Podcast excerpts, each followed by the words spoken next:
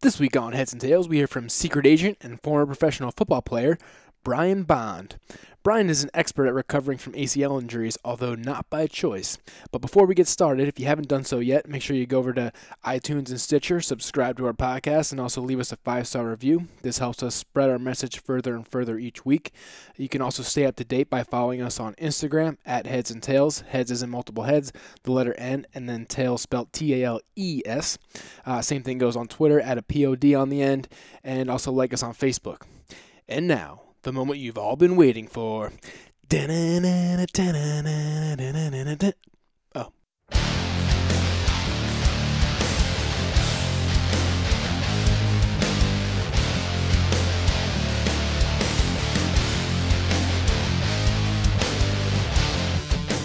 This is Kevin Som.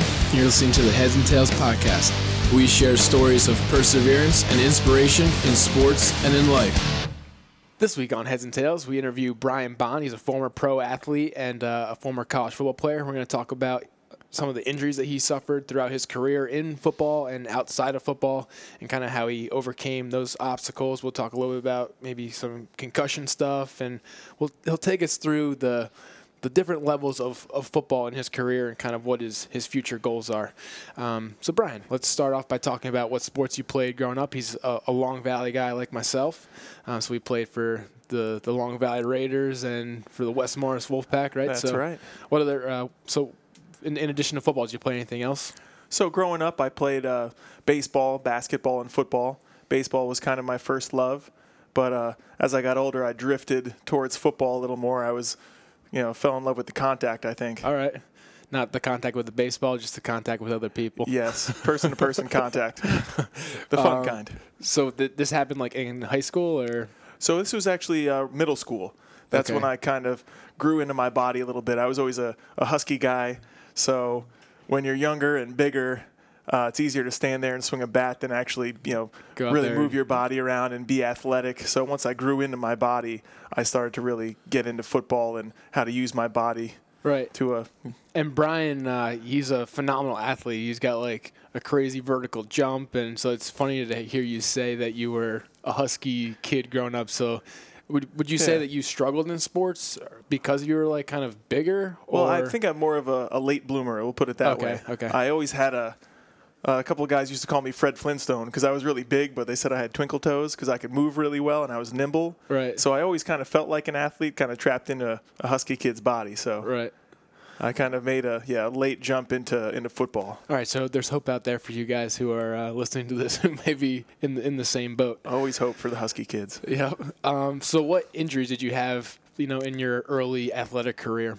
So early on, I was really fortunate. I actually didn't have any injuries, and you know that might have actually backfired. I almost felt like I was invincible. Invincible, you know, I- you'd throw your body around, and other than the regular cuts and bruises and black and blues, I you know I, I felt indestructible. Right. My that- first injury wasn't until my senior year of college, actually. Oh wow, that's a pretty long span to not get hurt, I guess. So what position did you play in high school? So in high school, I played uh, offensive guard and defensive tackle. And, you know, I guess that's how it works at a small high school. I was only about 200 pounds, but I was playing like Right, guard and the- yeah, tackle, yeah, yeah. The, the big man position. And I played third base and outfield in baseball. I played basketball up until uh, freshman year of high school, and then I uh, let that go. Why? Uh, you know, I think the level was just a little too high for me. Some of the guys were a lot taller than me, and they uh, they you know did it year round, and they put all their focus into it, and I just didn't feel like I could compete at the highest level. So I focused on baseball and football. Started just lifting. Exactly, that's Yeah. what you do. Coaches get you in the weight room. Yep. Um, what was I going to say? So you were a, late bloomer in terms of height too, because you're a pretty tall guy now, right? You're what, like? Yeah, about six two now. 6'2", yeah. Um, yeah, you know, I I think it was because maybe I was never held back. Uh, I was still 17 years old as a freshman in college. Oh So- damn. Yeah, I kind of still curse my parents for that. I was wondering what could have been if I stayed back a year. Damn. But, Okay. uh, Who would have thought that? So what were some of your like high school accolades? Did you guys win a state championship? So we, uh, my senior year, we made it to the state finals and we lost at home. That was kind of a, a, bummer, disappointing yeah. loss. Yeah, it was like varsity blues type uh, drama. Last minutes, uh, we could have tied it with a touchdown. And actually, our star player, who was the Morris County Player of the Year, he was incredible running back. His name was Tom Campion. I remember He, growing uh, up watching you guys play. Yeah. Yeah, I can't believe I'm going to dog him like this on the air, but he, he took an easy pass like right off the chest, wide open in the end zone, and it was one of those things where you, I mean, we wouldn't have even been there if it wasn't for him, so him, so you couldn't be mad at him. You just, you know, you just felt bad. We had to pick him up. He was really bummed out, but who I'm knows? sure, that only yeah. would have tied it anyway. But we made it to the state finals, and it was kind of the the homegrown Long Valley thing to do. We could have played at Giant Stadium, but we'd rather take the home game. Right. Yeah. I remember. Was that like a really warm day, or that was the following year? I think it was the year after. It was, it was. I remember being cold and breezy, and man, I remember walking out to the field, and maybe it was just because it was cold. There were so many big jackets out there, but it looked like there wasn't a spot in the stands. It was the biggest crowd I'd ever seen at a football game, and I'd been going to West Morris games since I was a little kid, Right. and that was a heck of a feeling. Uh, what was your favorite memory from high school football? You know, I, my favorite memory from high school football, believe it or not, is probably camp. Even though camp It's is the considered worst, yeah. hell week, but it wasn't the on the field stuff. It was just being with the teammates and having fun with the guys, doing little activities in between practices and at night just goofing Right. around and just, just that camaraderie with all your buddies. And that's something that I think a lot of people or a lot of athletes, that's what they miss. Like that's the kind of things that they miss once their sports career is over. And we'll, I think we'll kind of get into that a little later on in the interview.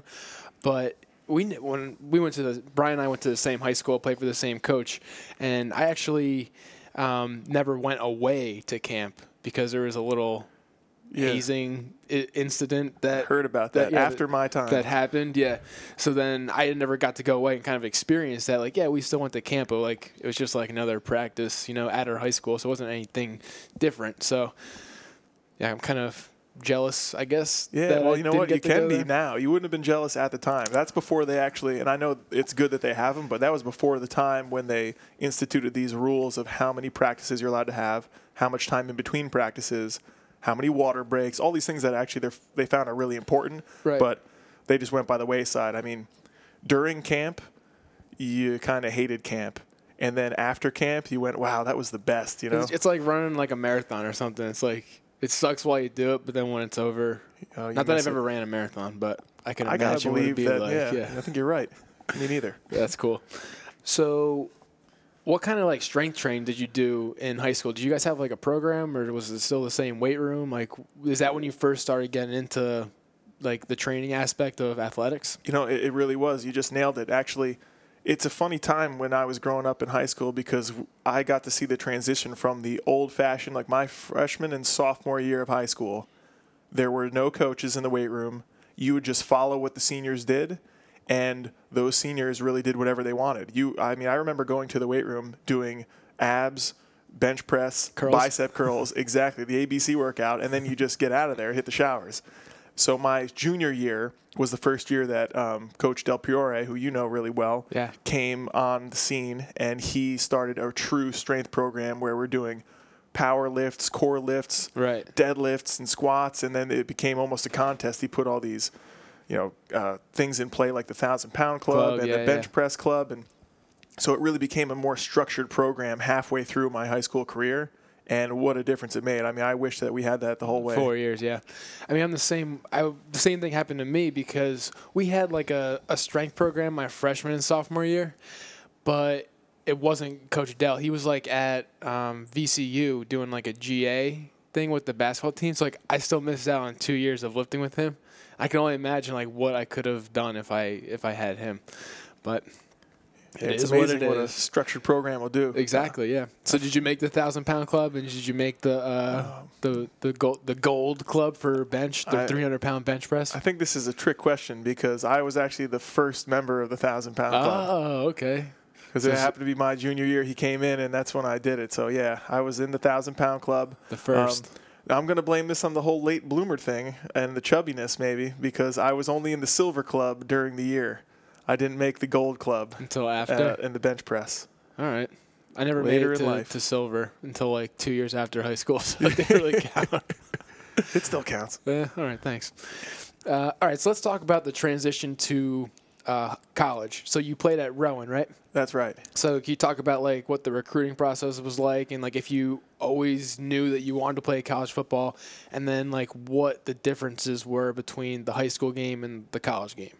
Well, I did always know that I wanted to play football, And I'll tell you what, it, the recruiting process was a lot of fun. Being from a small high school and actually mostly only getting looked at by smaller, you know, D2 and D3 schools, it was still a great feeling getting pulled out of class because a coach is there. You Right, feel pretty right. special when, you know, a guy comes in and you get called to the office and you think you're in trouble and you're actually getting recruited to a, to Yeah, play football yeah. in college. It was a, it was a good feeling.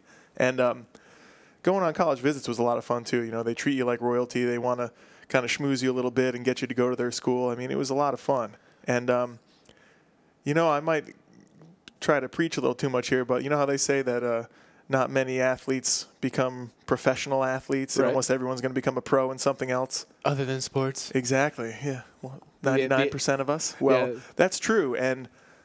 I was the first athlete in my family, so it was new for my parents too. Maybe if I had better guidance, things would have been different because I chose Rowan, and I don't regret it at all. I actually loved that school, and I loved my four years there.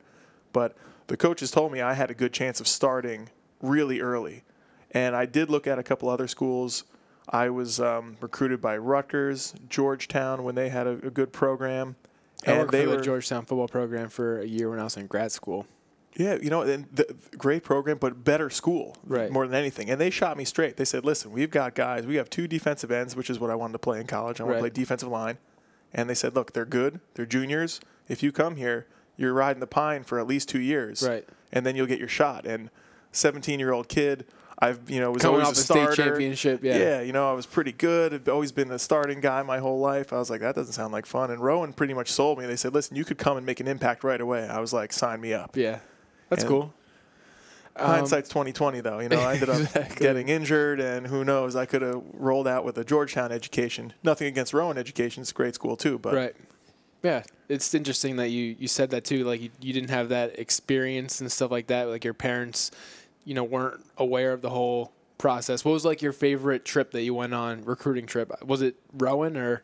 it actually wasn't. It was actually Pace University, which I had no intention of going on, but those guys showed me a really good time. Can you give us like a PG thirteen version of it? We drank tons of soda.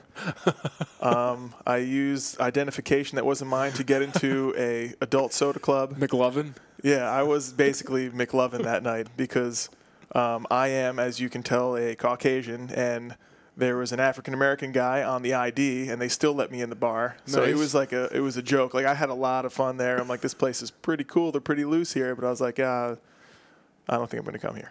It- because of that, like because you wanted a more like structured group of guys to hang out, like hang out with, or Yeah, you know what? They, it- they seemed like football was one of the last priorities, and I actually didn't like that. But it was a fun visit. All right, cool. All right, so let's talk about the college game versus the high school game in terms of like speed. Like, how did you? How were you able to adjust? Well, uh, the easiest adjustment I made was because of practice. We practiced ones against ones. Um, well, my first year I actually did redshirt, and that was an amazing opportunity. I, it was a little disappointing at first, but they gave me the option to start um, some of the games and be in a rotation. But they also said, you know, it's your your choice. You can redshirt if you want to, and then you're guaranteed next year. And I chose to redshirt because I really wanted to get my full uh, four years of starting in. Plus, I was um, taking five, sometimes six classes. Oh, a wow. yeah, a semester, and um, I had a little too much fun my first semester, and there was a class I needed to take over, and I said, you know what, I'll have that extra half semester if I redshirt to play my senior year of football and take any classes I need to Right. improve in or extra classes if I want more credit. So I went that route. What but, um, class was it? well, okay, you you got me in a bind now. It was two. It was uh, uh, accounting and finance. Oh, those are two tough I ones. I guess though. I'm not a numbers guy. I don't know. yeah, that's funny. But um, the the practicing against these guys on the scout team, going against the ones when we would do scout team defense was incredible because I was running up against guys, uh, like bigger guys than I've ever played against, stronger guys than I've ever played against. I mean, they were at like monsters. Right. I remember my freshman year. I kid you not, they averaged 6'4", 330 across the offensive line. And you had to try to get through that. So it made me so much better just getting beat up every day. And I just never gave up against these guys. And it was cool. I actually get some good friendships out of it because the seniors kind of took me under their wing because They I was feisty. you. Yeah, yeah. Cool. Yeah. Um, that's actually interesting that you say that because a lot of the athletes that have come on the podcast have talked about, you know, a lot of high level athletes, they weren't always the best player on their team, but because they, you know, were constantly the, the bar was raised by these high caliber athletes that they got way better, you know, in the process. So that seems to be like a good message to kids. Like, although you might not be the best on the team, you might not even be starting, you know, you're getting better, like just by giving it your all and like making practice your game, right? 100%. Just Cool. giving your 100%. All right. So, uh, what was the the which, what would you say the best experiences for you were? Um, I don't know how I really said that, but what was the best experience that you had at yeah, at Rowan? Best experience at Rowan was probably making it to the national semifinals twice in a row and just getting to play, like you just said, against some of the best competition there was in D3. And, you know, and also, I can't just say those games themselves, but that ride of getting there. And again, it always comes down to my fondest memories were the bond with your teammates, which I got to tell you, it, it got stronger. I was fortunate to play for winning teams almost my whole life. And I can't really compare it to, I don't know, I've, I've seen that there's more dysfunction on teams that have poor records because they're all trying to figure it out, and then people start pointing the fingers, and then that causes some locker room turmoil. And I was lucky never to have that. So we actually, as we were a good team and we kept racking up the wins, we just got closer and closer and tighter as a unit. So I would say, you know, that ride of going to, you know, almost making it to the finals, traveling across the country to play in the semifinals, it was a cool experience. You know, you feel kind of like a pro. Right.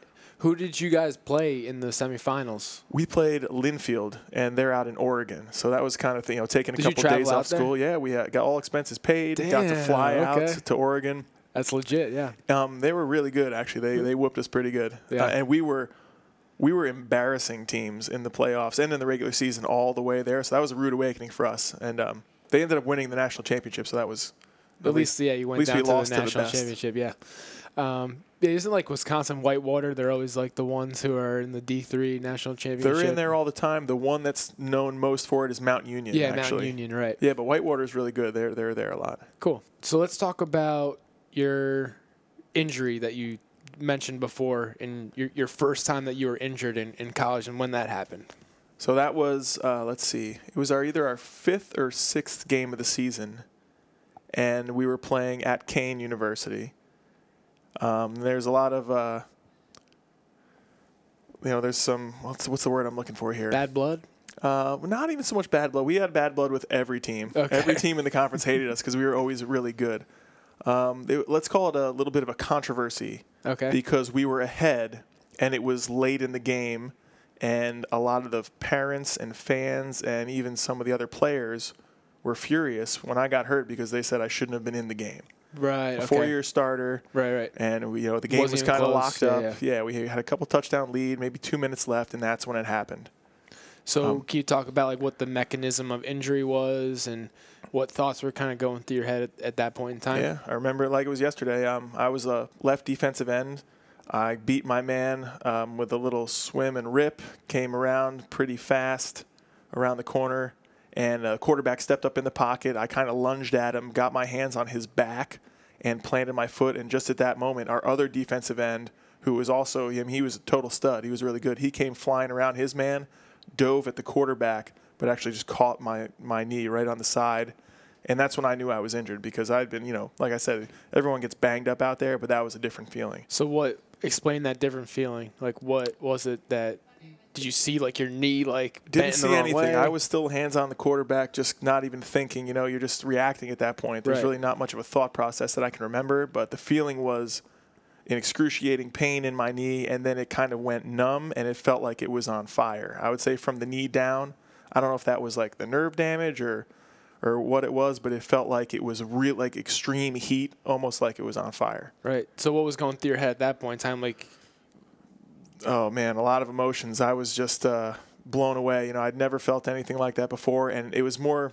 You know, that was probably the first time I shed a couple tears on the football field, and it was not because of the pain. It was because I knew that my season was over. over, I knew it right then. it's a terrible feeling.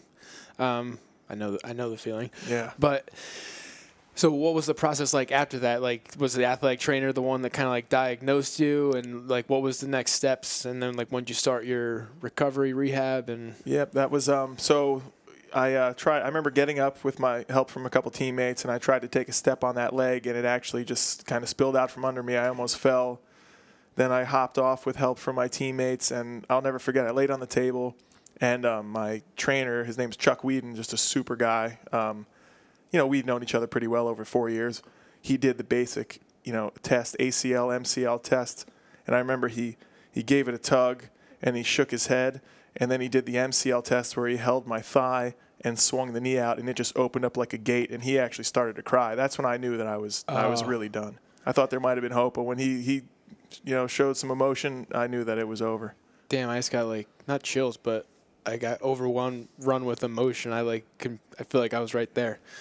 Um, I'm sorry that you went through that, but what was it like, kind of watching your team play after that, knowing that you couldn't come on the field again? Like, did you, were you still involved? Uh, like, did you go to Oh, yeah. practice? Did so? How did that feel watching your team when you go your whole life never being hurt, and now all of a sudden in your senior year when this is supposed to be like your time, right? Like you, you know, you're you're on the sideline. it was really really tough so i still stayed i mean i was captain of the team so it was you know my duty even though I, I went through a little bit of a depression i would say kind of athletic depression you know nothing serious where i considered anything crazy but like it was it was really upsetting to me just having that you know my favorite thing to do was taken away from me just in an instant so it was difficult. You know, I, I worked with a great training staff, so I was rehabbing. I had a surgery scheduled on the docket, and um, I would still go after school to practice every day. I'd spend more time eh, with the trainers though than out on the field, and I'd be out there trying to encourage everybody and uh, just kind of stay as involved as I could as a captain. But um, I do remember, you know, this is when I started to have some uneasy feelings. It was a, the first game. It was home against Montclair, my first game that I didn't start in Right. a really long time, and um, they moved um, one of the linebackers. His name was Randy Tosh, another great player. We had a hell of a team. So everybody, I keep saying everyone's a great player. They really were, and he went down uh, in a two point because he was used to that as a linebacker, and he filled in for me at defensive end, and uh, he had five sacks. And Oh, I and I was so happy for him, but at the same time, I was just thinking, wow, what could I have done, Done, yeah. if I was down there? Would I have had five sacks, or is it is this trying to tell me something? Is this Right. just the luck of the draw? But you know, I almost had to smack myself in the face because I felt almost a little bit of jealousy towards him, and I remember that feeling, and I remember questioning myself, like, well, how could you, you know, don't that's your teammate, that's your friend, Right. you know. He's doing a great job. You should just love him for that and, and be happy for him. Right. But I kept thinking, man, I should have been out there. That should have been me. I would have had 10 sacks, you know? right. I mean, I think that's just being an athlete and being a you know a competitor. And I, I had the same feelings too. Like when after I had my head injury, we sucked. Like the whole entire time I was on varsity, the three years, we were terrible. Like the worst Coach Hennelly's like the worst of Coach Hennelly's teams that he's ever had. And then the following season, all the same guys pretty much, except for me, they like freaking kill it. They make it. They go to like the state semis. I'm like, dude, like what the Was It was me. It, must have been me. Yeah, I'm like I'm such an asshole. Well, yeah, I like hated myself. But I, I know that's a that's a tough feeling. So what would you say your was that your lowest moment like after the injury or I think yeah, the injury was definitely the lowest moment, and and it, man, I'm just gonna make this a depressing podcast because that that game was the first game of that season my grandparents were able to make it to, so I had my whole family there watching, and that's when I got hurt. So Oh. that was hands down the lowest point, and the rest, you know, watching other guys out there and watching the team without me was tough, just because I knew I belonged out there, but it was also good because it made me stronger. right? What advice would you give the athletes who and like come up with a similar situation like a, a season-ending injury or a career-ending injury? not only because they can do amazing things now that they couldn't do back then, and the surgeries and the techniques and the rehab is getting so much better. Not just because of that, but just because even then I did it. It's never give up. Never give up. Always support your team and work as hard as you can because I ended up taking a year off to rehab and then I played football again after that. So anything's possible. Right. Always be prepared for you know the next opportunity. Exactly. That's cool. Never stop working. So all right, so let's talk about your. So that was the end of your your college football career, right? That's right. Okay. So and like you said, you, you kind of felt like it was like taken away from you, and that's kind of that's kind of why I think it was so hard for me with my transition to kind of like a life after football was because I felt like it wasn't like it was senior night and like I played my last game and that was it. Right. It was Ride like, off into the sunset. yeah, exactly. It was like I woke up that morning not thinking that I was gonna never play again, and when it didn't, I was like, well, that's, Yeah, now what? Now what exactly? So let's talk about your transition to um, arena football and like how did you get approached for that? Did you go to like a combine? What was how did that work? And also, how was the knee rehab going? Like how long did that take to kind of get back to your your playing self? So that took a long time. That was um, a long process. I ended up that injury was pretty bad. I tore my ACL, MCL, PCL, and my medial and lateral meniscus on my left knee. So it was pretty much like Everything. When you say blowing a knee out, I think I did that. I think I blew the knee out. That was a, a wipeout. So, you know, the average ACL, I mean, you could, depending on how hard you work and how your body responds to the, the training and the therapy, you could be back six to eight months, even though I think that's a little early. But for me, it took an entire year plus. It was, I think it was about 14 months before I really trusted it again and that Okay. vulnerability was gone. So I worked um, part time with my father, who owns his own business. He's an electrician, so I was doing work with him on the side, and really that was kind of my number two priority, and training and rehab was number one. Right. I really thought that I was done playing football, so after about a half a year, when I was, you know, mobile again, still not 100%, but you know the knee was good, I could walk. I went and took a job at a mortgage company, and I've tried to live, you know, a regular or normal The uh, corporate life, yeah. exactly. So I was working there, and it actually wasn't a bad gig because I was still I was still struggling with the knee, and I would just go into work, sit in my little cubicle, and sit in my chair, and I'm making phone calls, and I did pretty well at that. So it felt good to get out there and excel in something again. But as I started to heal and really get better, and then the rehab kind of turned into training, and I was running again, and my knee felt strong again. I said, you know what? maybe I can give this another shot. I got myself and a few other players on my college team were lucky enough to, um, I wouldn't say we were getting recruited, but there were NFL teams that showed interest in us. Apparently, um, I don't even know if this website's still around, but um, two guys and myself were on a, a list called it was the D or sorry E ESPN360.com. Okay. and we were prospects. Okay. So it was really cool. I never expected anything like that. Just to be even be Mentioned, noticed yeah, or yeah, yeah. mentioned, and it's like, wow, an NFL team even knows who we are. yeah. It was mind blowing. Yeah. So I um, got an agent through um, a buddy of mine who was trying out with the Jets. He actually went with the Jets, and he was there with training camp uh, for for training camp. Ended up tearing his hamstring in camp, so they cut him. Right. But anyway, I reached out to him, got hooked up with an agent, and then um, he's the one who got me involved in these combines. Okay. So when I was ready to, you know, perform again, I did a um, a regional combine, and you have to, you know, aside from showing your on the field skills, it's the basic combine stuff: your bench press, your vertical jump, your broad jump, your 40 yard dash, your cone shuttle drill, and three cone drill for linemen. And um, what you do is, if you score high enough, which I think is a 8.5 out of 10 or higher, you get invited to a um, elite combine. And then I went to that, which was was fun. That What was what were uh, some of your numbers? uh, the vertical jump was 42 inches. That was one. Of the, that was one of the standout ones. Uh, my best uh, bench press was 225 for 36 reps. What? Yeah, well, you got to remember, this was like my. I was treating it like my full time job. Yeah. So I was just training nonstop. Um, broad jump was good. Broad jump was like a 10 8. Um, that is like NFL combine status. What was your 40? 40 was uh, 465 was my best. Also really good. Yeah, and I was pretty big at this stage too. I got up to like end, yeah. 255. Yeah. that was tough though. So here's a mistake I made too. I went to the regional combine, and how they grade you is there's different grades based on what position you are. And for me, I was 6'2", 245 pounds or so. That actually right off the bat gives you a lower grade as a defensive end because what NFL defensive ends they're looking for guys that are 6'5", Right. you know, 260, 270, maybe even 280, depending on, you know, your, your size. And they want big hands. I don't have really big hands. Like all these little things. Got a big heart though. Uh, it's huge. but so I made the mistake of uh, trying out as an inside linebacker because my size Body type. fit it perfectly. Right.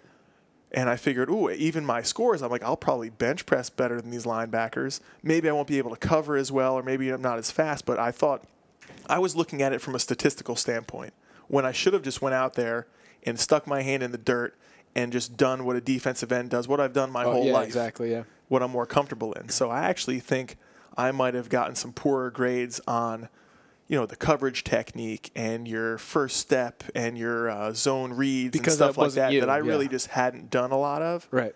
So, another rookie mistake. Right. Well, I mean, you, you learn, I guess. And anyway, yeah. long story short, that's how I got hooked up with the arena team. So there were a couple teams, NFL teams. My agent told me that they showed interest. It was actually Kansas City and Oakland were the only two that said we liked what we saw. We like his size. He's got some potential. But those guys do their homework. They knew that I had been hurt pretty bad. Right. And they said we're not going to take a chance on not just him, but anybody who's had an injury that serious who we haven't seen play Right. again. Since then, yeah. So they said, listen, get him on one of these arena teams, let him run around and play, and each week send us the film. If we like what we see, maybe we'll pull Pick him him out. up, yeah. And I didn't realize it until I got there. That is what every single player in arena football is doing. Right. No one wants to be there. Right. Everyone is trying to play at a higher level. They're just trying to showcase, get film, and then get picked up by you know either maybe CFL or NFL where they can make some money. Right.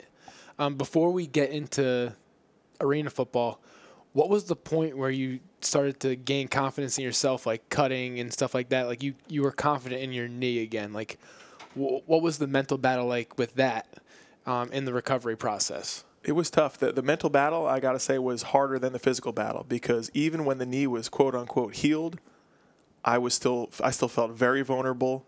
I wasn't sure, you know, if it was even though it felt good. I always thought, well, what if it just happens again? Like Right. how how do I know it won't happen again? Right.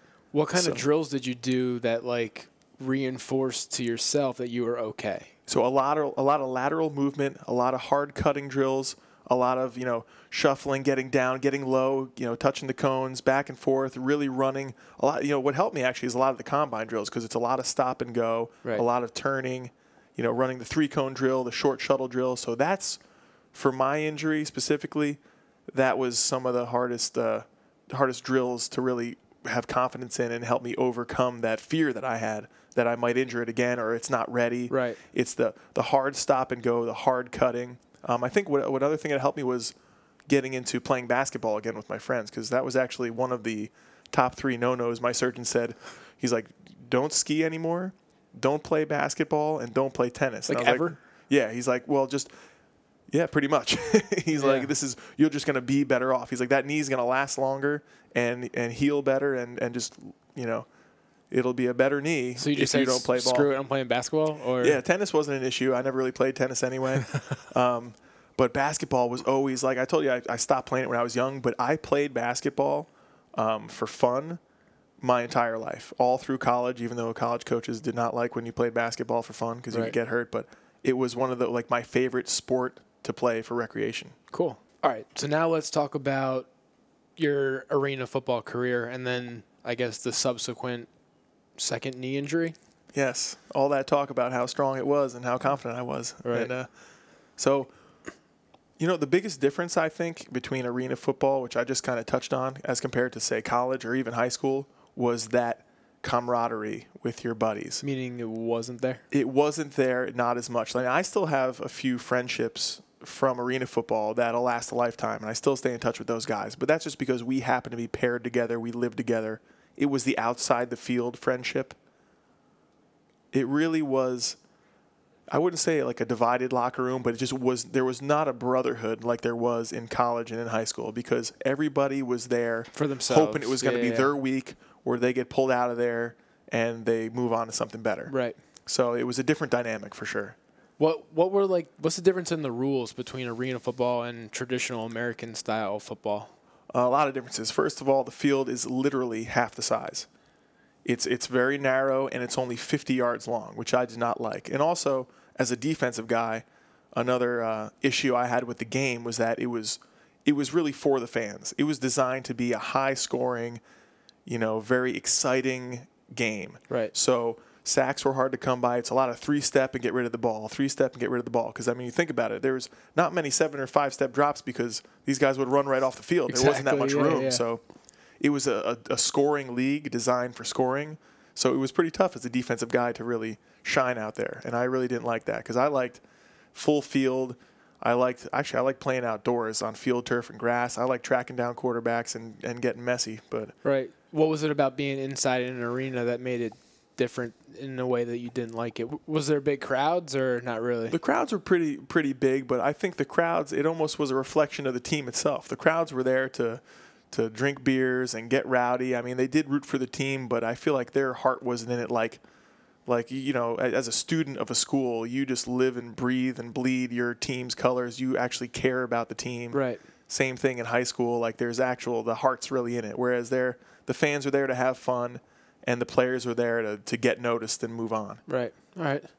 Um, would you say that arena football is more dangerous, the same in terms of safety, or safer than traditional football?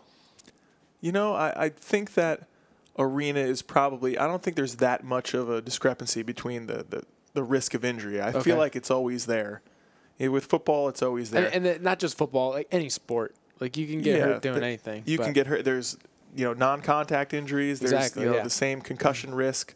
I don't think it's more more intense. It seems like it's faster, but I think that's only because it's smaller. And the whole I think it's just a facade that there's injuries with you know you can hit guys over the wall Right. and bounce off the wall. They're padded walls. Like it's not gonna.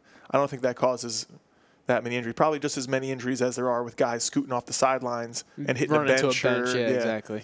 So All right. And do they do anything in terms of health and safety? Like, do they have, you know, athletic trainers? Do they have, you know, what kind of like emergency management do they have? And like, in, did they make any rules that make the game safer? Like, you know, how the NFL like pushed the uh, kickoffs back and Yeah, you know, well, most of the rule changes were after my career was over, so Okay. I'm not I'm not really sure if they had any rule changes. And I was also not only was it only one season for me, but like we're about to probably touch on, it was a short season for me. So Okay. I actually didn't even get a chance to really divulge into the subtle nuances of the game. I was really uh, like everybody else. I mean, I'm guilty of it as well. I was there to try to move on somewhere else, so I didn't really maybe study the game as much as I normally would. right. All right. Well, you said it. Let's uh, let's talk about the the second knee injury. So um, this was, geez, it was only my fifth game in arena, and um, I was actually coming off a big game. I was really hoping that that was the week I was going to get out of there because the two previous weeks I had had a couple sacks. Uh, I had an interception return for a touchdown. Oh, like you know, okay, I was working, six. yeah, working on my Did highlight you high reel. step it in the into the end zone or? I didn't. It was a pretty short trip to the end zone. It was a, uh, one of our big interior defensive linemen batted a ball, and I ran up underneath it, scooped it up pretty close before it came to the ground. It was kind of I gotta give myself a little credit there. It was a nice little scoop, nice catch, and then I was practically stumbled right into the end zone. All right, I did do a touchdown dance, which you are allowed to do in arena, so I had to take advantage of that. cool. What was your touchdown dance? I made it rain. Kind of trickled down like this, and then yeah, it was a half a touchdown dance because the guys jump all over you. I didn't get to finish. That's But awesome. I was. It was more fun to celebrate with my teammates. I got to say than to do a touchdown dance. I think every kid dreams of doing a, a touchdown dance at some point in their life. Yeah, I think it's overrated. The, be- Yeah. the better part was just bouncing around, jumping in with my teammates. All right, cool. Um, so when did you get the the injury? So it was actually the following Tuesday practice after At that practice. game. Yep. It was during one on ones with um, our offensive line. And there was a, a big boy out of LSU, was a good guy. Um, I remember I had gone up against him a couple times before, and I was pretty sure I had him set up. I did a couple bull rushes, and then my, my plan was to do a little fake rip inside, then I was going to spin around him. So I, uh, I stepped and planted with my left knee or with my left leg, which is the same knee I had injured in the past. Yep. And I threw a rip that way, and then I pivoted real quick to go around the other side, and just him pushing on me and doing a little blocking combined with my foot planted in the turf and, my rotation, it must have been a horrible combination. And it was nothing like my first injury. I heard a little pop, my knee buckled, and there was little to no pain. And then I remember just kind of kicking my leg out and shaking it out, going, you know, I, he helped me up and he was like, hey, what, what the hell happened, man? Are you okay? And I was like, I, I think so. And I kind of walked it off and I went through the rest of practice. It started to swell up a little bit. And I kind of wrote it off. I went through the next two practices and it was starting to nag me. And I thought, man, maybe it was more than just a little. Right. You know, I attributed it to like, oh, that's that's that bum Scar knee that I hurt. Yeah, maybe I just you know a little pop. That's no big deal. And it turned out I actually had completely torn the ACL on that knee again. But the other ligaments were still intact. Yes, Damn. but it was enough to end that season, and that was what made the decision easy for me to then end my career. So what, what was going through your head at that point in time when like the the dream is over and it was once again like you worked yourself back, you know, to performing at like an elite level, and then just like that, it's it's all gone. You know, believe it or not, that one was actually easier to accept. I almost felt like it was a sign. Right, It was like like, after possibly my, you know, probably was my best game in arena. You know, I gave it my all. I after what I went through the first time, you know, working that hard to come back and then getting the shot and then it happened again. I said, you know what? Like I can I can read between the lines here. I'm just going to hang him up and and call it a career. And it really there wasn't any regret that time. You No. know, it wasn't the same kind of emotion that was tied to the first injury. You think that was because of the camaraderie and stuff, and that you didn't have with this team? You know what? I never thought about it, but I bet you that did have quite a bit to do with it. It was just, it was easier to walk away from that environment, from that team, um, than it was to uh, call my career over. You know, with my brothers, you know, halfway through my senior year of college, it was just a, a different story. Right. All right. So let's talk about maybe some of the supposed concussions that you might have had throughout your career. You said you're pretty, relatively injury free, other than the knee injuries, right? Yeah. Um, so because this he- podcast is called Heads 'N Tales, I always like to throw a little uh, heads conversation in there. Oh, for sure. Um, because of my head injury.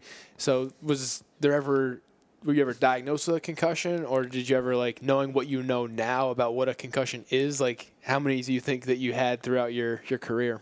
So um, there definitely was at least one instance where, knowing what I know now, I'm almost positive I got a concussion, and it may have been a, a pretty severe one. Um, well, maybe it wasn't that bad because I can remember it, so that's a good thing, right? I remember when it happened. Hey, I remembered everything from when I had my first concussion, and okay, scratch that. yeah, it was definitely a concussion. yeah. So this was sophomore year of high school. Okay. Um, there may have been more along the way, maybe minor, but uh, nothing I can recall.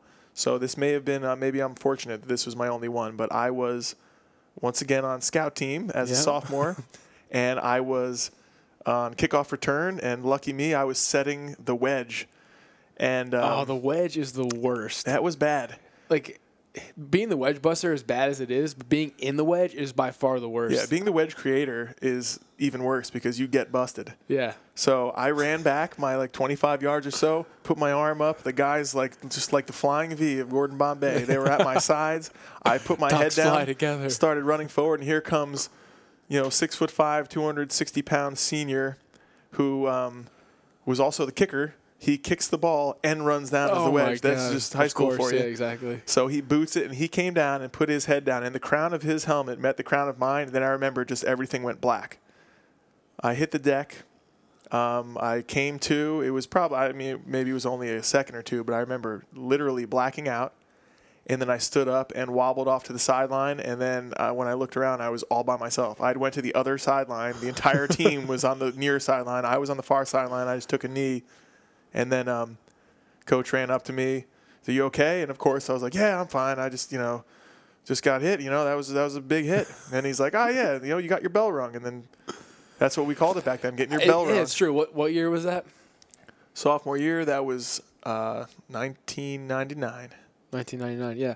So like around that time, like even when I was playing football too, no one talked about concussions. Like it was never it was no, never anything.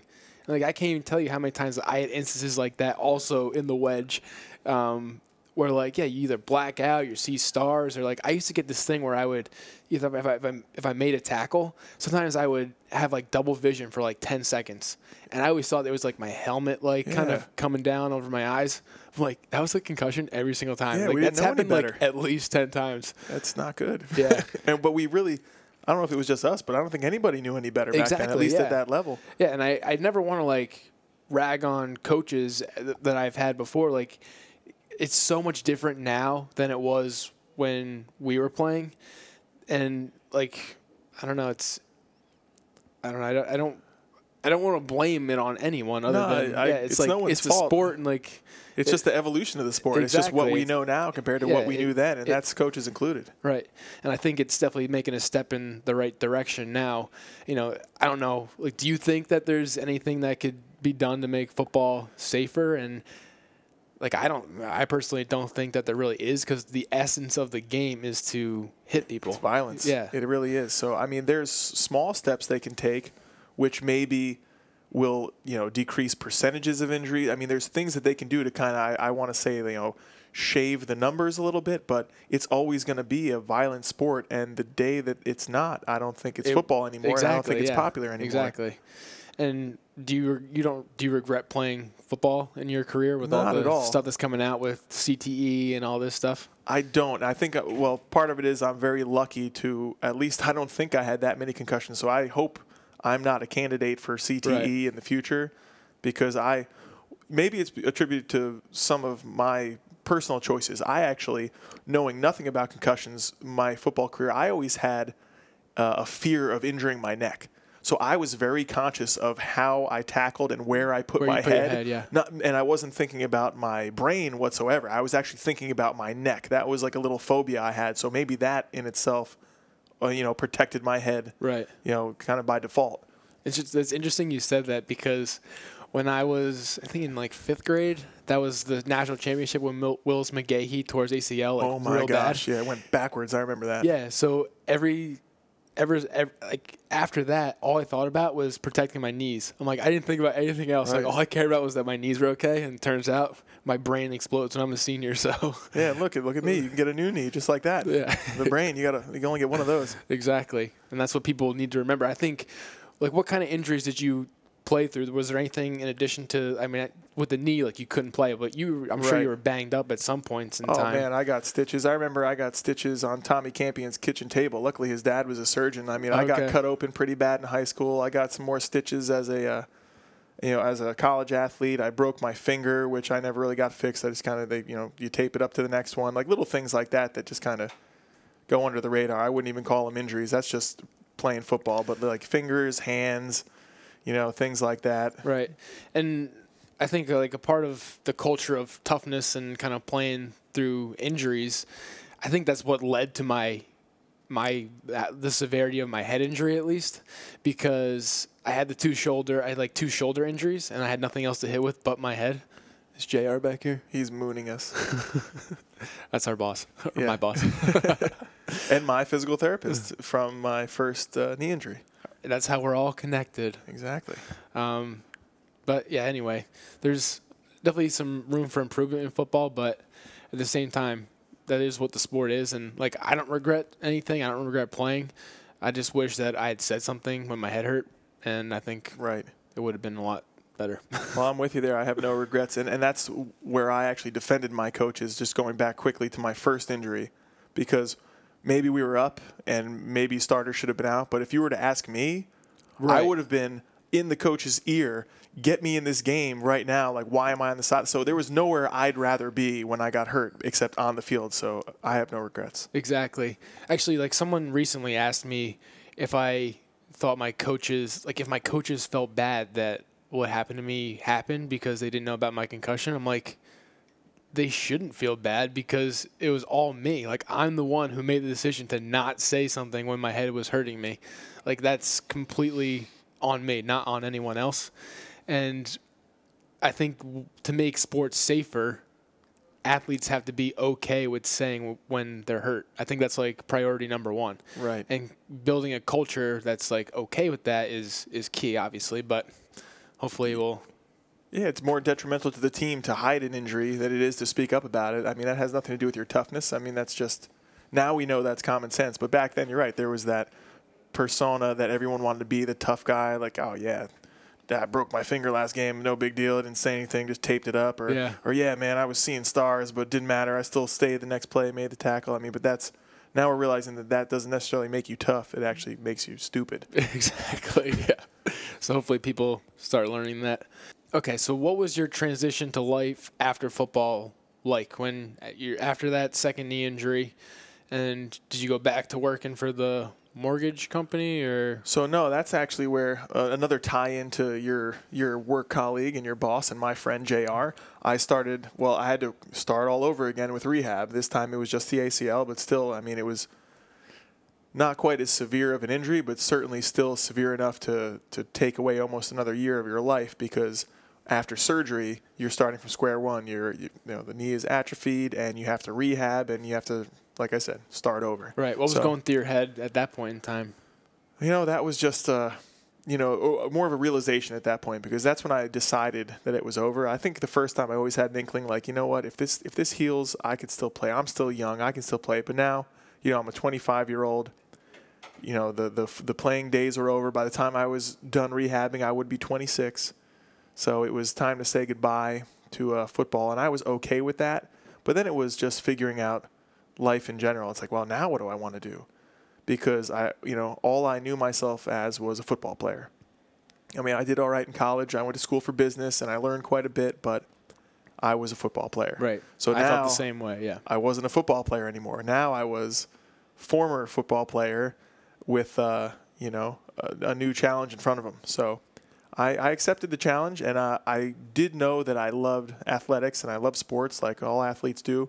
So the first opportunity that came my way was to start working at the the gym and rehab facility where I was rehabbing. Lucky I had a friend there who said, "Listen, you know, as soon as you get off those crutches, we would love to have someone with your experience train young athletes." And that's exactly what I did. So I started working there and I fell in love with it and I worked there for 7 years. Wow. So did you like based off of like going through your rehab and stuff like that, did you like what kind of things did you do with your young athletes that you trained to kind of like prevent injuries or, you know, what makes them a well-rounded uh, Well, athlete? so that was actually our number one focus. That's and you know through my experience, I realized that training was only one piece of the puzzle, and injury prevention was another piece, and that's what we tried to instill. So I, unlike my uh, training as a young athlete in high school, like we talked about, where The ABC was- workout? exactly from Yeah. the ABC workout to even a structured workout with with a with a trainer and a professional. It was the emphasis was on correct form, proper form, building muscle correctly, and setting yourself up so that you don't put too much strain on your joints and you're just building muscle safely. And you know, when you get kids doing things the right way at a young age, I mean, they take that with them forever, and they're probably going to be better off and safer Right. as they get older. Is there anything specifically that you do with your athletes? Um, any particular exercises or like what common things like what common deficiencies do you see in an athlete's like movement that you tend to target?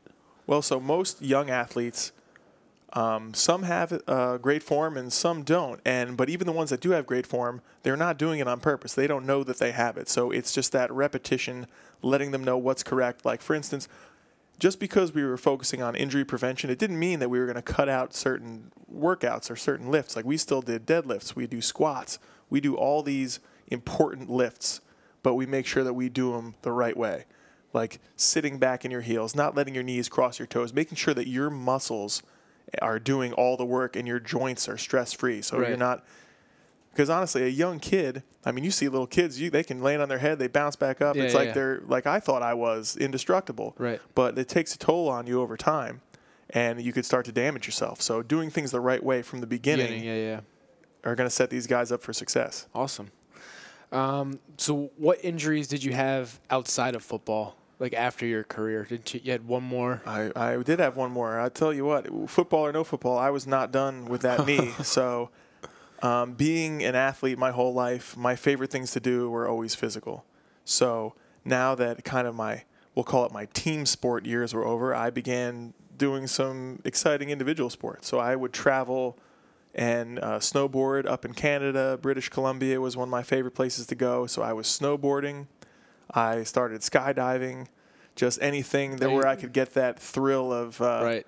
Making know, a sack or Exactly. I tried that- to replicate that. So um, I was out um, in Breckenridge one time snowboarding. It was a tough time of the year apparently because they hadn't gotten snow in like 10 days, and I was there for five, and they didn't get any snow while I was there. And I was coming down a nice big bowl pretty quick, and I fell like a. I mean, I had a million times before. I was certainly no pro, but I was always okay to fall, tumble, and pop right back up. But I fell the wrong way. My board twisted a little bit underneath me, and sure enough, um, same as the second time, I heard that little pop. I couldn't extend my left leg, and it turned out I tore the ACL and meniscus on my left knee yet again.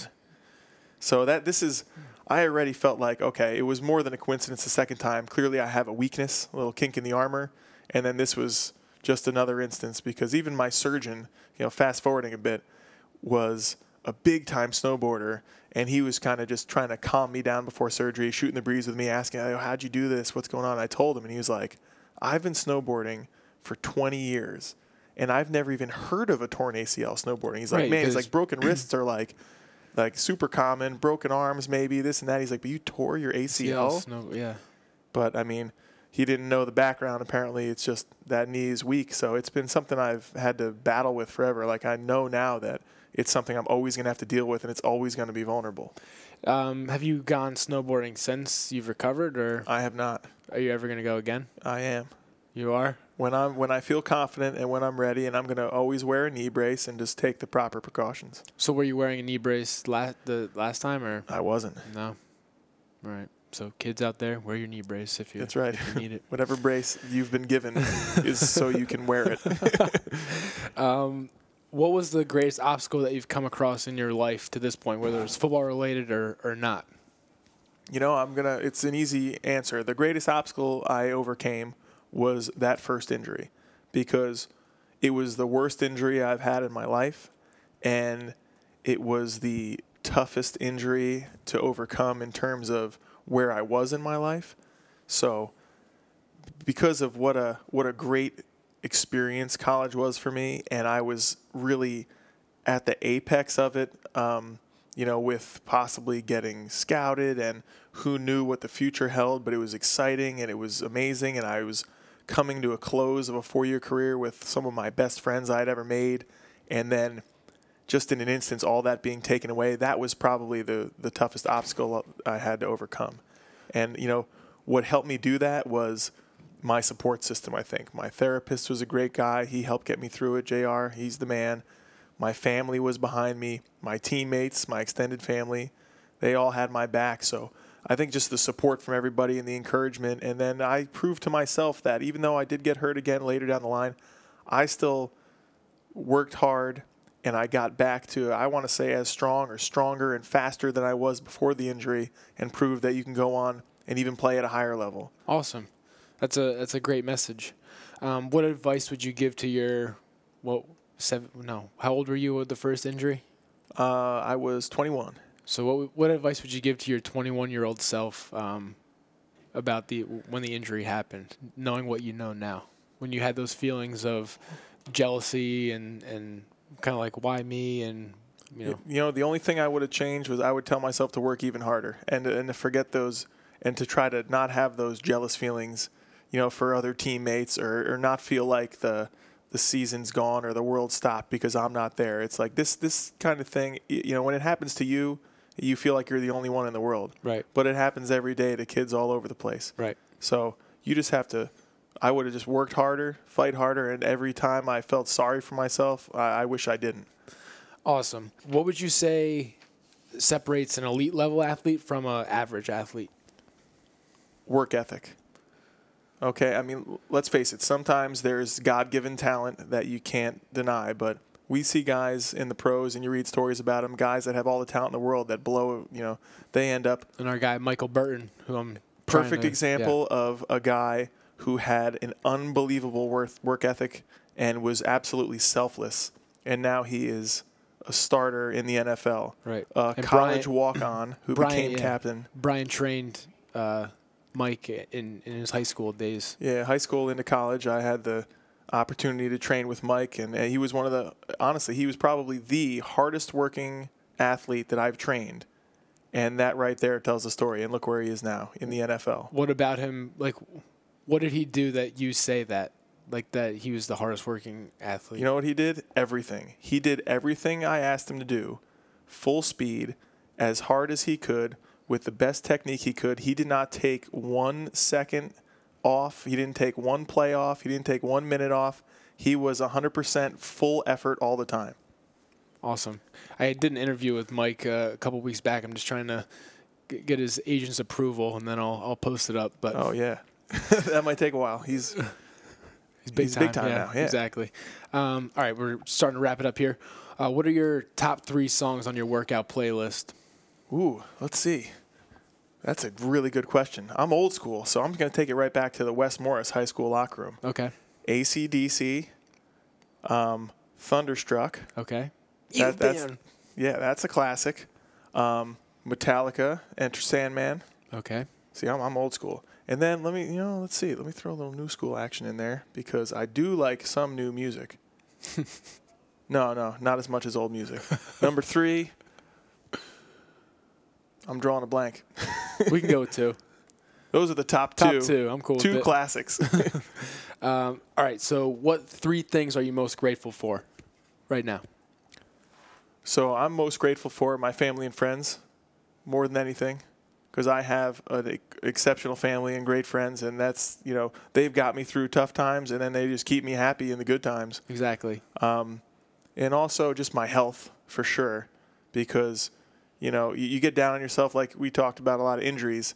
Those injuries come and go, and then you heal and you're back. But you just keep taking care of yourself more generally, and staying in good health is really important. And I'm in good health, so Yeah, that's not always the case for everyone. Like, yeah. exactly.